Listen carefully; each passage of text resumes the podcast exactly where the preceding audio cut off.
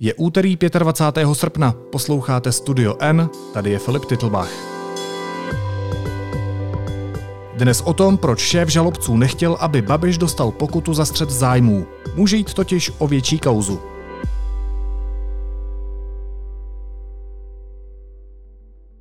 Velké otázky nedávno vyvolalo rozhodnutí nejvyššího státního zástupce Pavla Zemana, který odmítl oživit případ premiérova údajného střetu zájmů, i když sám připustil, že Andrej Babiš patrně média z holdingu Agrofert ovládá. Rozplétali jsme, co za zdánlivě rozporuplným postupem šéfa žalobců je. A ukazuje se, že kdyby Babiš dostal ve správním řízení pokutu za skryté ovládání médií, mohlo by to ohrozit další postup žalobců v kauze jeho střetu zájmů. Proč? To probereme s reportérem Lukášem Prchalem. Lukáši, ahoj. Ahoj, Filipe.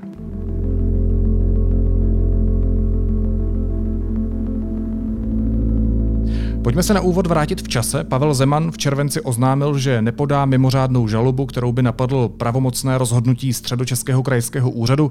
Podle nějž premiér neporušil zákon o střetu zájmů v oblasti médií. Co tohle rozhodnutí znamenalo? Znamená to jednoduše to, že věc je pravomocně skončena, protože nejvyšší státní zástupce nevyužil tu svoji možnost použít ten zvláštní uh, opravný prostředek, který podání správní žaloby v uh, té záležitosti možného střetu zájmu premiéra v médiích. Laicky řečeno, celá tahle ta kauza skončila a nebylo prostě řečeno, že by byl porušen zákon. Přesně tak. Jak nejvyšší státní zástupce vysvětlil, co ho k tomu rozhodnutí vedlo? Tak eh, nejvyšší státní zástupce Pavel Zeman to zdůvodňoval třemi věcmi. Eh, první z nich byl, že ten institut mimořádné správní žaloby je natolik eh, málo využíván, tak málo, tak málo ho sám používá, že tenhle ten případ to podle něj nevyžadoval. Ještě bych teda dodal, že jich podává za rok velmi málo. Jsou to jednotky takovýchto žalob. Druhou věcí, kterou to zdůvodňoval, bylo, že u jiných lidí, kteří nejsou takto mediálně nebo uh, veřejně proklamovaní, veřejně známí, uh, u podobných lidí by takovou správní žalobu nepodal. A třetí věc, kterou uh, Pavel Zeman tehdy zmiňoval uh, při um, odůvodňování, tak bylo, že tady není dostatečně velký veřejný zájem, aby ta žaloba byla podána. Je tohle, jsou tyhle tři body podle veřejnosti i podle odborníků přesvědčivá vysvětlení pro to, aby pan Zeman nepodal mimořádnou žalobu na premiéra Babiše? Jsou na to samozřejmě dva pohledy. Uh, Zemanovi kritici říkají, že tu žalobu samozřejmě podat mohl, protože uh, veřejný zájem byl podle nich mnohem větší, než uh, si myslí sám Pavel Zeman.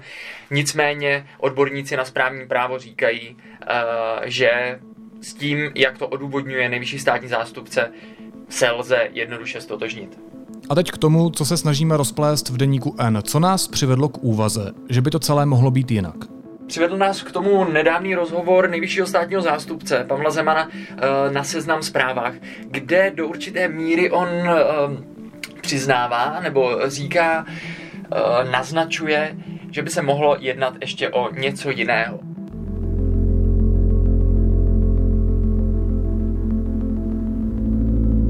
Znamená to, že v této věci se vede nějaké řízení, o kterém nesmíme být informováni? Znamená to, že vám k té věci nemohu nic říct zatím. Je to už rok, co ty závěry byly sepsány. Eh, kdy nám to budete moct říci? Řekněme, až bude uh, nějaký okamžik, ze kterého vyplyne další postup, řekněme, ve věci.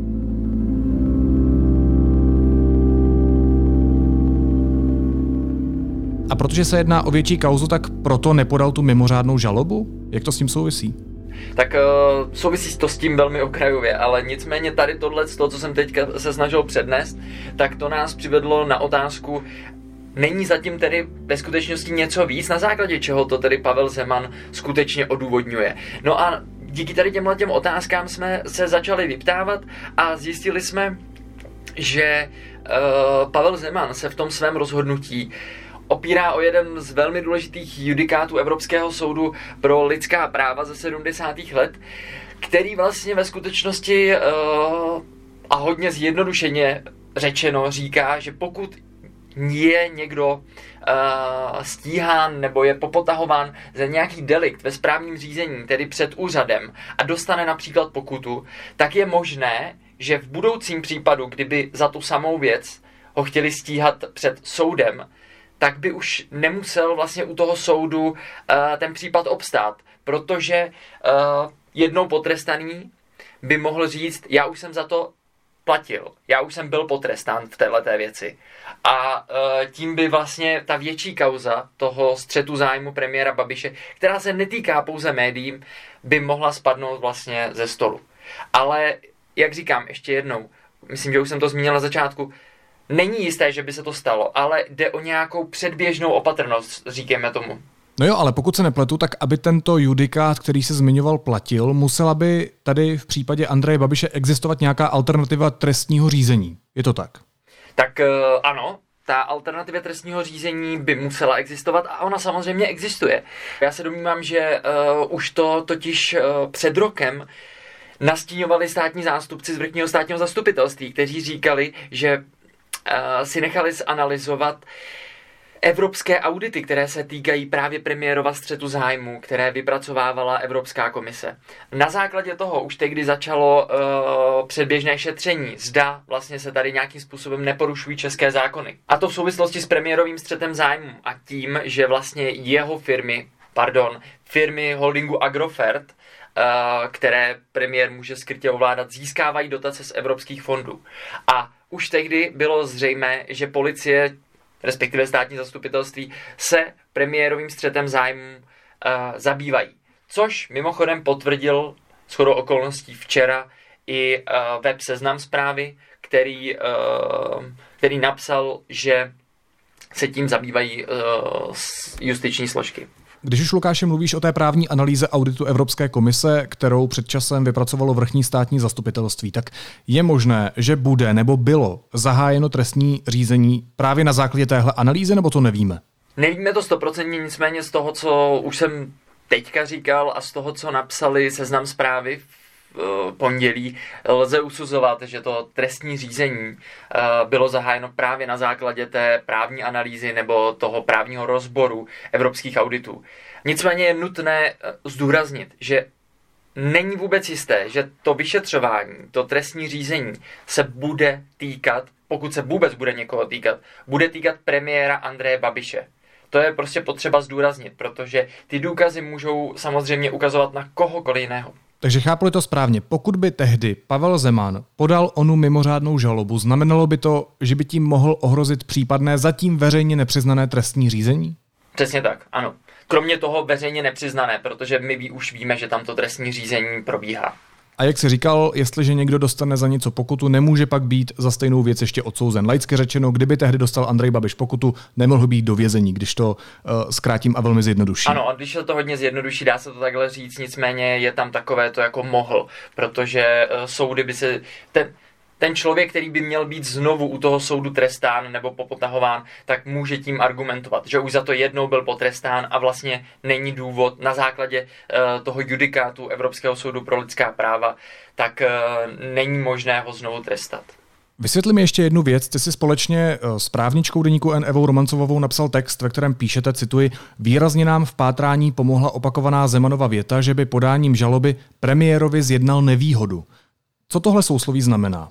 Tak v tomto případě by to znamenalo uh, hodně zjednodušeně řečeno to, že uh, ve správním řízení ve kterém by se tedy eh, premiér ocitl, kdyby byla ta správní žaloba podána, tak má ten, kdo se hájí proti státu, mnohem méně právních opor, než kdyby stál před trestním řízením, tedy před soudem, protože tam je mnohem víc právních možností, které dávají více příležitostí se bránit eh, tomu eh, souzenému.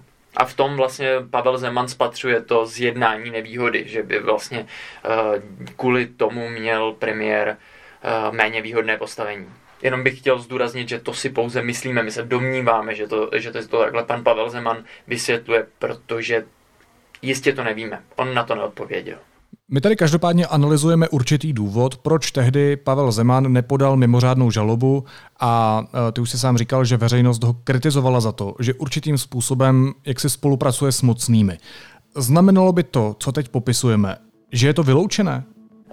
Já si myslím, že Pavel Zeman ne, ne, nespolupracuje s mocnými a prostě to je nějaký, vlastně k tomu nejsou vůbec žádné důkazy, je to přesvědčení pár lidí, kteří uh, hlasitě křičí, jako nic, nic víc bych v tom uh, nespatřoval. Uh, to podezření vlastně se na ničem zvláštním ani nezakládá. Pavel Zeman, všechna ta, všechny ty kroky, které poslední dobou dělal, se stále zakládají na uh, právních aspektech a na tom, jak má správně postupovat.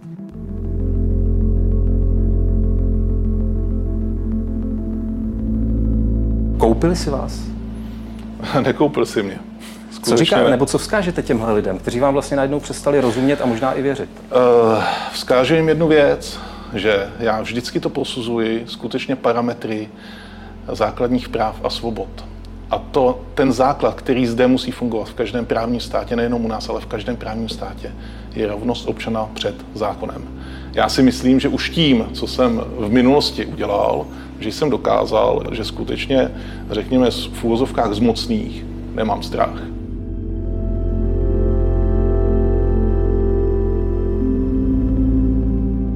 Okomentoval nám Pavel Zeman, zda je to tak, jak popisujeme? Ano, ano, okomentoval. Uh, jeho mluvčí na moje otázky odpověděl. Po domluvě jsme se dohodli, že na vaše otázky, uh, že vaše otázky nebudeme komentovat. Co si z toho máme vzít? Tak my si z toho bereme jedno. Uh, nejvyšší státní zastupitelství naše otázky a naše uh, informace nepopřelo, i přesto, že tu možnost mělo, tedy uh, jsou v tuto chvíli pravdivé. Co by to v praxi znamenalo pro Andreje Babiše?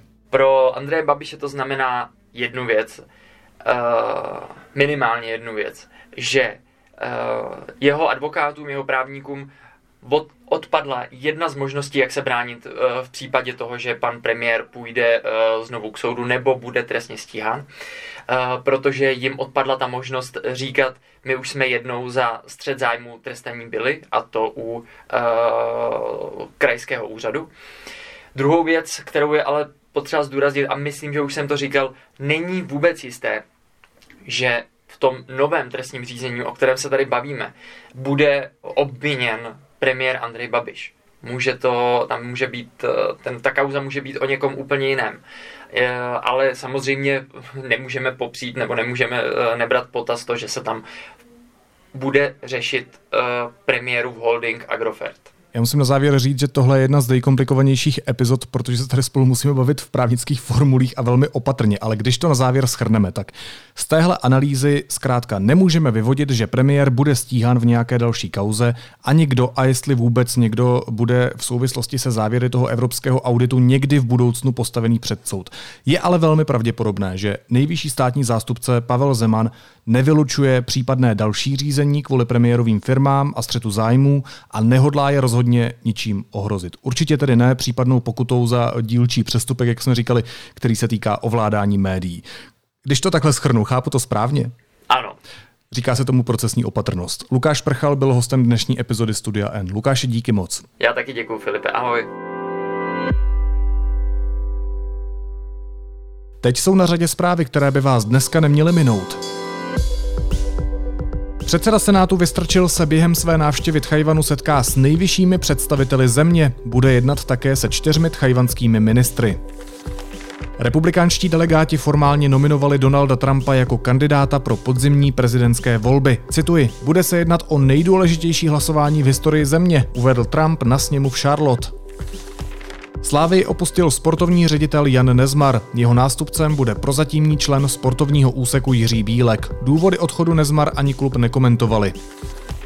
Berlínská klinika Charité na základě krevních rozborů oznámila, že ruský opoziční politik Alexej Navalny byl otráven. Stále je ve vážném stavu a umělém spánku, není ale v přímém ohrožení života. A vláda schválila stavební zákon, oznámila na Twitteru ministrině pro místní rozvoj Klára Dostálová. Označila to za velký krok pro budoucnost země. Opozice zákon kritizuje.